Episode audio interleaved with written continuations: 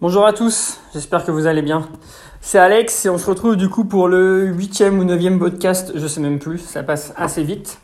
Comme chaque semaine, je vais essayer de répondre à un maximum de questions, du coup pour vous aider un maximum de gens. Cette fois-ci, j'ai eu pas mal de questions, du coup c'était plutôt intéressant. Alors il y a beaucoup de questions que je vais pouvoir répondre assez rapidement, donc peut-être que je vais pouvoir justement réussir à caler tout le monde dans ce podcast. Enfin bref, on verra bien. Comme la semaine dernière, j'ai un petit peu moins de temps pour répondre aux questions, donc je sais pas si le podcast fera une demi-heure. Au final, la semaine dernière, il a fait une demi-heure, je crois, donc on verra. Ce sera peut-être la même chose, ou 20 minutes, en fonction du temps que j'ai à consacrer à ça. Alors, on va commencer directement avec la première question. Donc la première question, c'est une question pas trop en rapport avec le podcast, mais on m'a juste demandé si j'avais des places pour le coaching. Alors peut-être que pour ceux qui ne le savent pas, je suis coach sportif, donc je fais du coaching en ligne et en direct. En direct, c'est-à-dire en salle, à domicile, etc. Je propose aussi des consultations. Donc voilà, si jamais vous êtes intéressé, n'hésitez pas à m'envoyer un mail pour qu'on puisse communiquer sur ça. Pour le coaching en direct, ça se passe sur Rennes ou sur Paris, en fonction de d'où vous habitez. Et pour le coaching en ligne, il n'y a pas besoin d'habiter... vous pouvez habiter n'importe où et je pourrais vous coacher. Deux choses à savoir pour le coaching en ligne. La première chose, c'est que ça demande quand même de l'investissement. Se faire coacher, ça demande du temps. J'ai besoin d'informations pour vous aider. Et ça demande aussi de la motivation. Je ne souhaite travailler aujourd'hui qu'avec des gens qui sont motivés. C'est-à-dire que je suis quasiment plein au niveau de mes places de coaching. On va dire que je suis plein. Si jamais quelqu'un me contacte et qu'il est vraiment très très très motivé et qu'il a vraiment besoin d'aide, je verrai ce qu'on peut faire. Mais sinon, je suis plein pour ça. Et aujourd'hui, je suis capable de sélectionner les personnes que je coach. Donc voilà, si jamais vous êtes intéressé, ça passe par un mail de motivation pour m'expliquer votre situation, voir si je peux vous aider, voir ce qu'on peut faire ensemble. Et après, on a de toute façon dans tous les cas un entretien téléphonique pour discuter de tout ça, de votre cas, et mettre les choses en place pour vous faire évoluer le mieux possible vers la suite.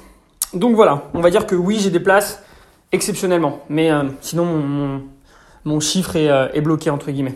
Après, ça dépend aussi des fins de suivi qui vont arriver, voir si les personnes prolongent ou pas, sachant que je garde toujours les places prioritaires pour les personnes que j'ai. Si les personnes souhaitent prolonger, dans ce cas-là, on continue avec elles. Puisque de toute façon, le coaching, ça s'inscrit toujours dans une démarche de long terme, selon moi. Une personne qui prend un mois, bon, c'est souvent pour tester, mais c'est pas en un mois qu'on fait des miracles. 3 à 6 mois, c'est probablement plus intéressant. Et encore plus si c'est une personne qui a des TCA, parce que ça va être compliqué directement, par exemple, d'avancer vers son objectif, parce qu'il va d'abord falloir régler ses TCA, puis ensuite, par exemple, perdre du poids si elle souhaite perdre du poids. Donc voilà, c'était la petite parenthèse. C'est une question qu'on m'a posée, donc j'y réponds. Et on va pouvoir passer à la suite. Alors, on m'a demandé quelle serait la meilleure formation nutrition et entraînement, enfin la formation la plus optimale pour se lancer dans le coaching en ligne. Alors, ma réponse, ça va être simple. Pour moi, la meilleure formation pour se lancer dans le coaching en ligne, il y en a plusieurs, il n'y en a pas de meilleure. Il y a Bayesian Bodybuilding France qui a l'air bien. Après, pour moi, c'est un petit peu sectaire de ce que je vois. C'est-à-dire que les personnes ont, pas tous, mais beaucoup, ont tendance à jurer que par la science et que par Bayesian. Sauf qu'en fait, il y a plus important que ça, il y a aussi la pratique, l'expérience. Et quand je vois des personnes qui n'ont pas forcément de physique et qui n'ont pas forcément des bonnes performances et qui vont chercher à optimiser la courbe de force sur des exercices un petit peu à d'isolation, je vois pas l'intérêt en fait. Enfin, je vois un intérêt mais pas comme ça. Il faut arrêter aussi de miser trop sur la science, il faut se concentrer sur les bases. Ça c'est important. Et puis en plus, la science ne résout pas les problèmes de tout le monde. Il y a la science, il y a apprendre et puis aussi mettre en pratique. C'est-à-dire qu'il y a des choses qu'on apprend mais qui sont pas possibles de retranscrire sur des personnes que l'on coach. Donc ça c'est important de prendre ça en compte. Donc voilà, mais j'ai rien contre la formation. Je pense que c'est une formation très bien. Il faut juste faire la part des choses. Il y a des trucs à prendre, il y a des trucs à ne pas prendre. Sinon moi j'ai fait la formation PT Collective. Avant ça a changé. Ça veut dire Personal Trainer Collective. Avant, c'était Shredded by Science avec Eric Helms, Mike Giordos, d'autres. Peut-être que vous connaissez ou pas. Bon, c'est des noms assez connus. Hyper intéressante comme formation, mais du coup, il faut parler anglais. Donc, si vous avez les connaissances, c'est cool. Et surtout, si vous vous lancez, c'est hyper bien parce qu'il y a aussi un aspect marketing. Donc ça, c'est intéressant. Ça parle du coaching en direct, ça parle du coaching en salle, en ligne. Mais dans tous les cas, moi, je vous conseille de faire ça plus un complément. Un complément, c'est soit STAPS pour moi, soit une formation en prépa physique, ça penche un peu STAPS, hein, ou un BPJEPS. On a beau critiquer le BPJEPS, hein, c'est ce qui vous permettra de gagner votre vie, entre guillemets. En France, pour coacher en salle, il faut un BPJEPS. Enfin, il faut un diplôme d'État, pas forcément un BPJEPS. Mais par rapport à ça, si vous n'avez pas de diplôme d'État, vous allez pouvoir faire que du coaching en ligne. Et les gens qui vivent que du coaching en ligne, il y en a peu en France, vraiment, je pense. Donc par rapport à ça, ce que je vous conseille, c'est au moins d'assurer vos arrières et au moins d'avoir, de faire un BPJEPS. Dans tous les cas, voilà, ça va vous apprendre de la pratique. Et ça, c'est hyper important, comme je vous l'ai dit tout à l'heure. Il y a le fait de se former, mais ça, c'est les connaissances théoriques, mais aussi la pratique. Et l'avantage dans BPJEPS, c'est qu'on pratique. On pratique, on coach des gens en direct, on apprend quand même des choses. Même si on n'apprend pas grand-chose et que ça coûte cher pour ce que c'est, ce qu'on paye réellement, pour moi, c'est le fait de coacher. Et en soi, par rapport à ce que ça peut vous apporter après, si par exemple, vous faites du coaching en one-to-one, donc en direct, et il n'y aura pas de souci, ce sera rentable. Ce sera rentable. Donc moi, je dirais une formation classique, genre STAPS, BPJEPS ou prépa physique, avec en complément une formation éventuellement Bayesian, PT Collective, il doit en avoir d'autres, hein. Mais c'est ce que je conseille. Il n'y en a pas de meilleur en soi. Autre question, alors comment gérer sa relance métabolique après une diète stricte de 6 mois et 0 kg de perdu? Alors, une diète stricte avec 0 kg de perdu, c'est que la diète ne devait pas être si stricte que ça. Je pense que quand la personne a dit diète stricte, c'est probablement au niveau des choix alimentaires, mais pas au niveau du total calorique. Parce que si c'était une diète stricte au niveau du total calorique, on aurait perdu beaucoup plus que 0 kg en 6 mois. Donc par rapport à ça, est-ce qu'il y a réellement besoin du coup de faire une relance métabolique? Je sais pas. Si on n'a pas perdu de poids, c'est probablement qu'on n'a pas forcément déglingué notre métabolisme. Bon, dans tous les cas, si la personne veut relancer son métabolisme, il faut faire quelque chose de très simple. Première chose, bouger plus. Bouger plus pour brûler plus. Et donc manger plus. Et l'autre point, y aller progressivement avec l'augmentation des calories. Comme j'ai déjà expliqué, hein, les calories, la maintenance, c'est une fourchette. Le déficit, c'est une fourchette. C'est-à-dire que c'est pas 1400, c'est 1000 à 1400, par exemple. Et le but, c'est de monter le plus haut possible dans cette fourchette. Donc, le but, vous montez, jusqu'à stagner, voire prendre un tout petit peu de poids, puis vous stabilisez, et ensuite vous décidez de partir sur un objectif, c'est-à-dire perdre du poids, prendre du poids. Voilà, je pense que c'est la meilleure des choses. Il faut toujours quand même avoir un objectif, selon moi. L'objectif de maintien, j'aime bien, mais il faut quand même avoir un objectif derrière la tête. C'est-à-dire qu'on peut maintenir ses calories, ça, c'est pas un souci, mais à côté, il faut quand même chercher à progresser en entraînement. Et si on maintient ses calories en progressant en entraînement, on va être capable de prendre de la masse musculaire et de perdre du gras. Donc il y a quand même un objectif derrière qui est d'améliorer sa composition corporelle. Mais maintenir pour maintenir, il n'y a pas trop d'intérêt. C'est juste perdre un peu de temps selon moi. Autre question. Alors, comment se déshabituer des édulcorants? Question intéressante. Déjà, il faut savoir que les édulcorants ne sont pas si mauvais que ça. C'est-à-dire qu'on peut... en consommer avec modération, un petit peu comme tout, sans souci. Après, il faut juste rester dans la modération, justement. Et mon conseil, sinon, c'est de réduire petit à petit, un petit peu comme tout. Réduire petit à petit. C'est vrai que moi aussi, à un moment, j'en consommais énormément. Ce que j'ai fait, c'est que j'ai commencé à réduire en achetant plus, aussi simplement que ça. En plus, ça coûte assez cher, comme la stevia, par exemple, le sucralose aussi. Mais mon meilleur conseil, c'est de ne plus en acheter ou alors de réduire progressivement. Aussi simplement que ça. Et c'est un petit peu comme tout. Quand on veut arrêter quelque chose, on essaye souvent de réduire progressivement. Par exemple, si on veut arrêter le chocolat, on va arrêter à la place d'arrêter du jour au lendemain la tablette, on va passer à une moitié de tablette, puis 2 carreaux, puis 1 carreau, puis 0 carreau. Voilà. On fait comme ça. Un petit peu comme un déficit calorique. On y va progressivement et on n'y va pas d'un coup. Autre question. Quelle serait la meilleure collation après un entraînement? Il n'y en a pas de meilleure. La meilleure collation après un entraînement, pour moi, c'est 2 choses, c'est des glucides et des protéines.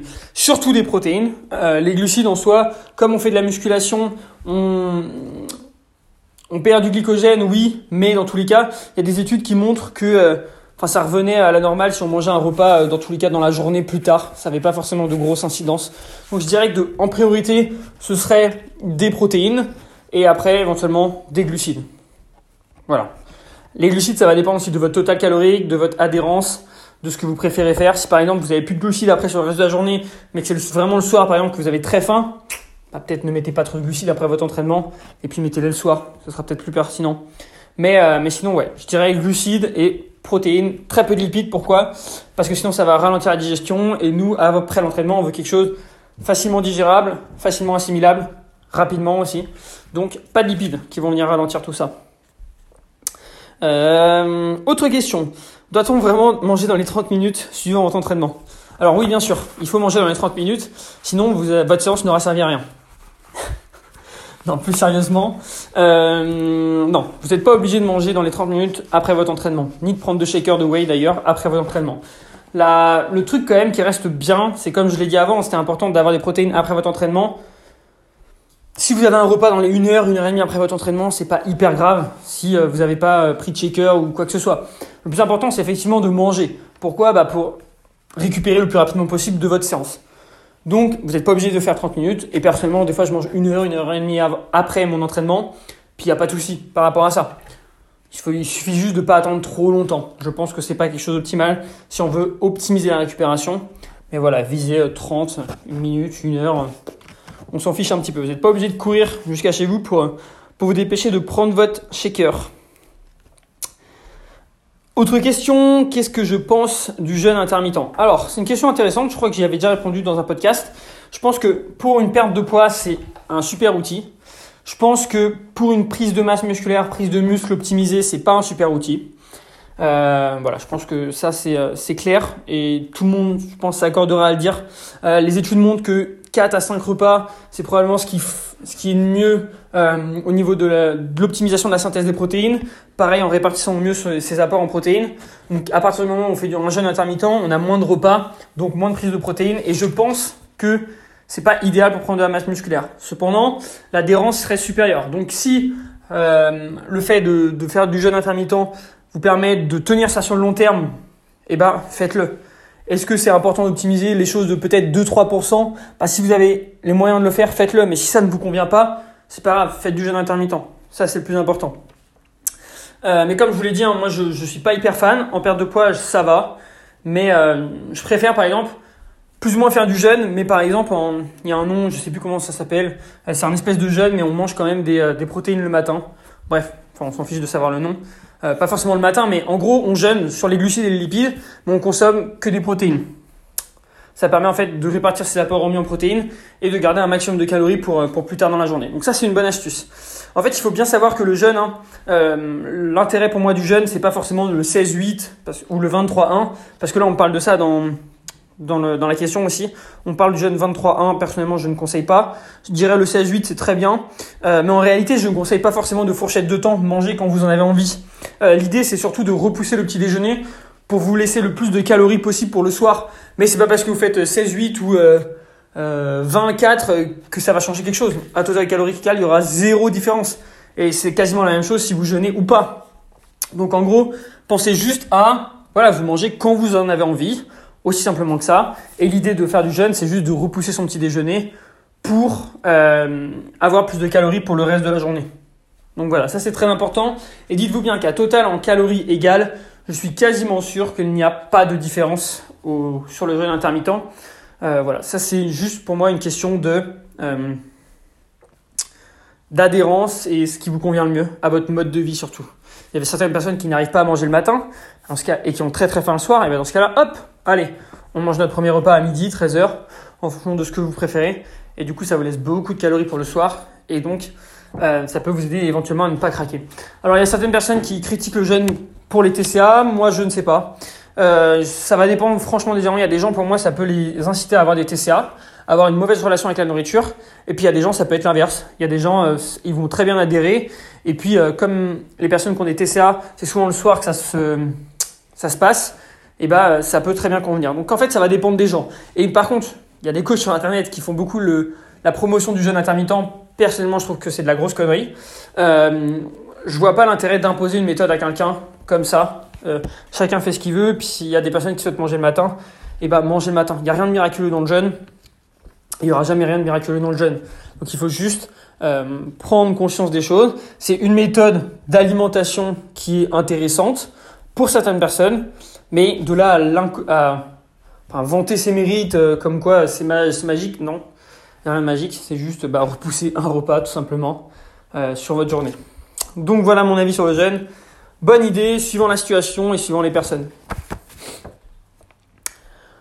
Autre question, est-ce que j'ai des livres et des sites à conseiller sur le développement personnel ? Non. Personnellement, je lis pas beaucoup. J'ai pas le temps. Enfin, c'est pas que j'ai pas le temps, c'est que la journée, je travaille. Je travaille beaucoup et des fois, je finis mes journées à 21h30, 22h. Et je suis cramé au niveau de mon cerveau. C'est-à-dire que j'ai travaillé toute la journée, j'ai réfléchi, etc. Et j'ai pas du tout envie de lire. Et je préfère me poser dans une série ou quoi que ce soit. Donc, dans ces cas-là, c'est très difficile pour moi de donner des exemples de livres pour le développement personnel, je vais travailler dessus, c'est-à-dire que c'est vrai que je me suis fixé comme objectif en 2019 d'essayer de lire un petit peu plus, ça viendra, mais moi ce qui m'intéresse le plus c'est plus le développement de mon entreprise, l'auto-entrepreneuriat, etc., la réussite personnelle, mais du coup j'en ai pas trop. Ce que je pourrais dire c'est deux choses à vous donner, peut-être le podcast, moi je suis plus podcast, donc le podcast de Nouvelle École. C'est un petit peu du développement personnel, ça dépend les invités qu'il y a, mais c'est hyper intéressant. Je vous conseille vraiment d'aller le voir. Bon, le podcast est arrêté maintenant, mais il y a quand même beaucoup d'épisodes, donc vous pouvez aller voir ça. Et je suis sûr que ça va vous plaire. C'est vraiment excellent, j'ai vraiment adoré. Et ça m'a rendu assez triste d'ailleurs quand Antonin, le créateur de ce podcast, a décidé d'arrêter. C'est dommage, mais bon, c'est comme ça. Et puis LeaderCast, le podcast de Rudy Coya, probablement que certains connaîtront. Je suis pas fan avec tout ce qu'il dit, je trouve que dans beaucoup de choses il est trop extrémiste, mais je trouve qu'il a aussi raison dans beaucoup de choses, donc ça peut être intéressant. Après c'est à vous de vous faire votre avis sur ce qu'il propose, mais c'est deux choses que j'écoute personnellement souvent. Après il y en a d'autres, c'est plus sur la tech, après l'auto-entrepreneuriat, l'entreprise, etc. Donc là c'est plus trop du développement personnel, mais voilà, ça c'est deux choses que je vous conseille d'aller voir, donc LeaderCast et Nouvelle École. Question suivante. Quels sont les aliments à privilégier pour une bonne prise de masse ? Ma réponse, ça va être assez simple, ça va être les mêmes aliments que lorsqu'on souhaite perdre du poids. Ce qui va juste changer, c'est la répartition de ces aliments. Par exemple, quand on souhaite prendre du poids, on va peut-être réduire la quantité de légumes et augmenter les quantités de glucides, de féculents, etc. Et peut-être que quand on est en période de prise de masse, on va aussi pouvoir se faire plaisir avec des aliments un petit peu plus caloriques. Par exemple, du chocolat, des choses comme ça. En fait, il faut savoir qu'il n'y a pas de bons aliments pour la prise de masse ou pour la perte de gras. On va dire qu'il y a des bons aliments, des aliments qui sont utiles quand on souhaite perdre du poids et qu'on a du mal à manger. En fait, les bons et les mauvais aliments, ça dépend surtout de la situation. Je vais vous donner un exemple que je donne à chaque fois quand je fais des entretiens téléphoniques pour expliquer aux personnes qu'il n'y a pas de bons ou de mauvais aliments. Imaginons quelqu'un qui mange 1500 calories par jour. Est-ce que pour cette personne, aller manger une glace de 200 ou 300 calories alors qu'elle a faim et qu'elle mange très peu est intéressant ? Peut-être pas. Cependant, si par exemple cette personne n'a pas faim et qu'elle a atteint son total calorique quasiment sur la journée et que cette glace, ça lui laisse faim, elle reste dans son total avec cette glace, dans ce cas-là, il n'y a pas de mal à manger une glace. Même si c'est pas le plus intéressant, etc. Je suis bien d'accord avec ça. Autre point, une personne qui doit manger 4000 calories par jour et qui a du mal à manger. Est-ce que pour elle, manger une glace, c'est hyper important ? Enfin, c'est hyper gênant et c'est problématique ? Pas du tout. 300 calories ou 200 calories sur 4000, ça représente quasiment rien. Donc, cette personne, elle, en plus, ça va l'aider à atteindre ses apports. Donc, il n'y a pas trop de soucis. Pareil, c'est pas optimal, mais ça peut être envisageable. Donc, par rapport à ça, pensez bien qu'il n'y a pas de meilleurs aliments pour une prise de masse ou des aliments qui diffèrent d'une sèche. Vous pouvez manger la même chose et c'est surtout les quantités qui vont changer ou la répartition des aliments. En réalité, vous pouvez avoir le même volume alimentaire en mangeant 3000 calories qu'en mangeant 1500. Ce qui va changer, c'est que quand vous êtes à 1500 calories, vous allez probablement manger beaucoup plus de légumes que si vous êtes à 3000. Et inversement, quand vous êtes à 3000, vous allez manger peut-être plus d'oléagineux, plus d'huile, plus de choses plus caloriques, mais qui auront le même volume que si vous mangez 1500 calories. Donc en fait, pour faire simple, c'est le volume alimentaire entre quelqu'un qui est en perte de gras et en prise de masse doit être quasiment le même. Ce qui va changer, c'est le pourcentage des aliments caloriques ou pas. Voilà, j'espère avoir répondu à ta question. C'est une question quand même qui est assez compliquée, mais en soi, c'est aussi assez simple. Donc voilà, il n'y a pas de choses magiques. Pareil. Qu'est-ce que je pense du carb cycling ? Bonne question. J'en pense pas grand-chose. Je pense que c'est utile. Pas en début de perte de poids. Je pense qu'à la fin, ça peut être utile à partir d'un certain niveau. quand on commence déjà à avoir pas mal d'expérience et qu'on souhaite optimiser la performance.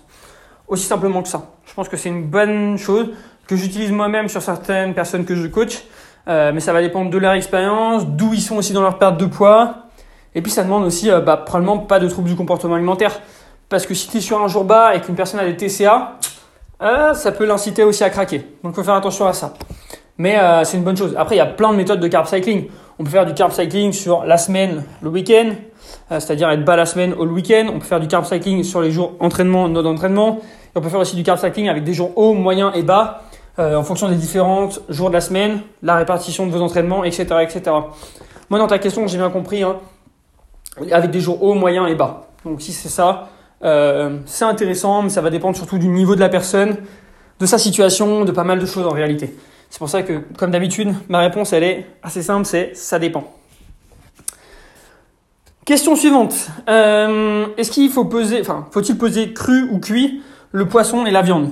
Je dirais que ça va dépendre. Le poisson blanc et le poisson blanc et la viande blanche, ce sont peut-être des choses où il y a beaucoup d'eau dedans. Donc les peser cuits, c'est intéressant. Sinon, je pèse toujours tout cru personnellement. Dans la viande rouge, normalement, il n'y a pas trop de flotte. Donc ça va de ce côté-là. Le plus important, c'est tout simplement de garder le même repère. Ça, c'est hyper important. Donc, si vous pesez toujours tout cru, pesez toujours tout cru. Si vous pesez toujours tout cuit, pesez toujours tout cuit. Même si le plus intéressant, ça reste de peser les choses crues. C'est comme je l'ai dit, la viande blanche qui perd beaucoup d'eau à la cuisson et le poisson blanc, éventuellement. Sinon, je pèse toujours tout cru. Et après, dans ma fitness pal, dans tous les cas, si je pèse ma viande cuite, je mets poulet cuit, etc., etc. Et on peut le mettre aussi en anglais de toute façon. Pour les légumes surgelés, je les pèse surgelés. Voilà, je ne me prends pas la tête. Je crois que de toute façon, c'est pour... c'est le même poids, quand on les désurgèle ou pas. J'avais déjà fait normalement des tests. Désurgèle, ça veut rien dire. Décongèle. Pardon. Il me reste deux questions, du coup. Est-ce que je compte faire de la compétition un jour ? Alors, à un moment, j'étais chaud pour ça. Maintenant, je ne sais pas si un jour, je serais intéressé par en faire. Je pense que, déjà, premièrement, quand on est naturel... se faire de la compétition est intéressant, par exemple, quand on reste sur du men's physique. Et j'ai pas du tout la génétique à être un men's physique. C'est-à-dire que je suis pas très large de clavicule, j'ai les hanches larges et du coup, ça rendrait vraiment pas beau, vous voyez. Donc ça sert à rien d'aller sur scène. Peut-être éventuellement me préparer un jour, peut-être pas faire une compète, mais me préparer pour moi, ça pourrait être intéressant. Après, de là à faire une compète, je ne sais pas, ne jamais dire jamais. Peut-être que ça m'intéressera dans 5-10 ans. Et j'espère en faire une, ce serait cool, ce serait une bonne expérience. Mais déjà, préparer des gens à des compètes, c'est ma priorité numéro 1. Et après, travailler sur le posing. Je pense que ça aussi, ça peut être intéressant de vraiment essayer de m'améliorer sur le coaching au niveau du posing. Parce que c'est vrai que c'est quelque chose qui est hyper vaste encore pour moi. J'ai encore beaucoup de travail, c'est pour ça que là, je viens d'acheter un livre justement qui traite de ça. Et ça va pouvoir m'aider à m'améliorer. C'est hyper important le posing de toute façon. Et je pense que ça peut être qu'une corde que j'ajouterai à mon arc pour la suite. Une autre question, du coup, la dernière question, c'est d'Ophélie, une personne que je coach. La question, c'est pourquoi quand on décharge, on fait une décharge, un repos actif et pas un repos total ? Alors, tout simplement parce que quand on s'arrête totalement, on perd des adaptations nerveuses. Donc, continuer à s'entraîner, c'est pertinent.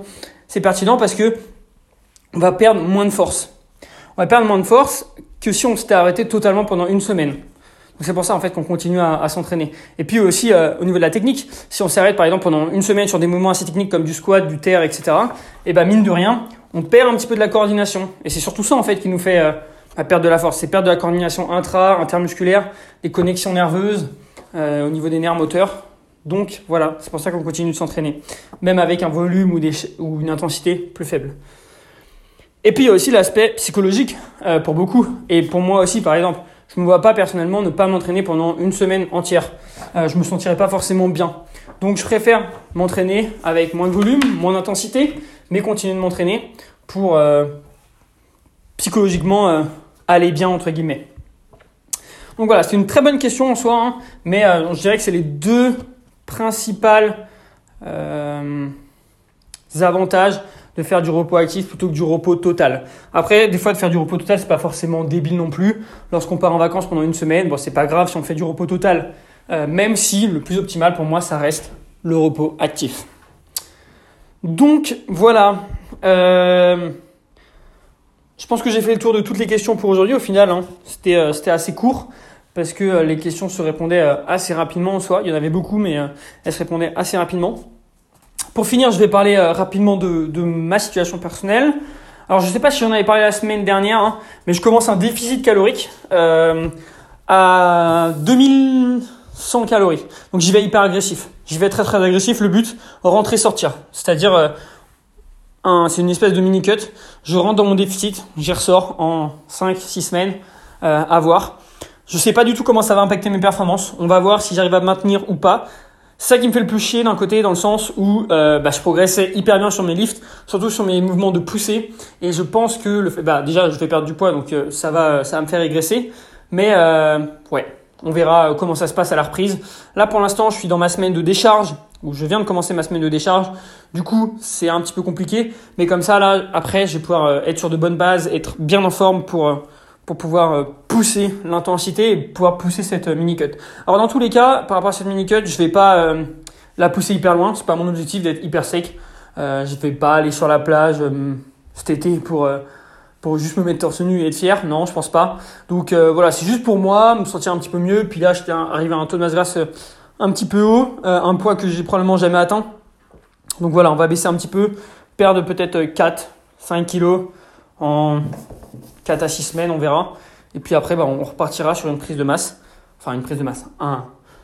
Une maintenance, un léger surplus prolongé, puisqu'au final, il n'y a que ça qui permet de vraiment, vraiment, vraiment prendre de la masse musculaire sur le long terme.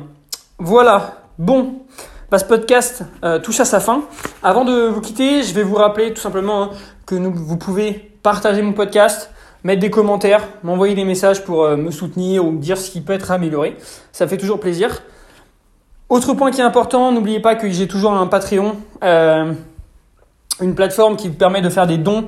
Si jamais vous êtes intéressé par me soutenir financièrement, les dons commencent à partir de $2, donc ça fait le prix d'un café. C'est vraiment assez faible et moi, ça m'encourage vraiment à continuer par rapport à tout le travail que je propose. D'ailleurs, à propos du travail que je propose, j'ai